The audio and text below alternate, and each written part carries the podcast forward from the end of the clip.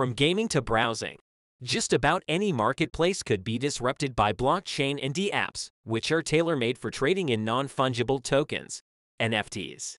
Other fertile ground for dApps include entertainment, CryptoKitties, gaming, OpenSea, and gambling.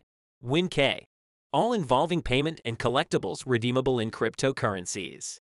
Anticipating the shift to Web 3.0, companies are also seeking new ways to apply blockchain and digital currencies to web browsing and digital advertising.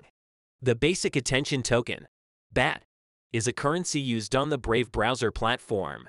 BAT's developers, who include the co-founder of the Mozilla and Firefox browsers, believe they will be able to provide a better and fairer service to users, advertisers, and publishers of content, who all share in the token exchange.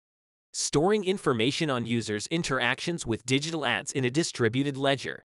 Brave promises they will be exposed to fewer and more tailored ads, and safe from today's increasingly aggressive malware.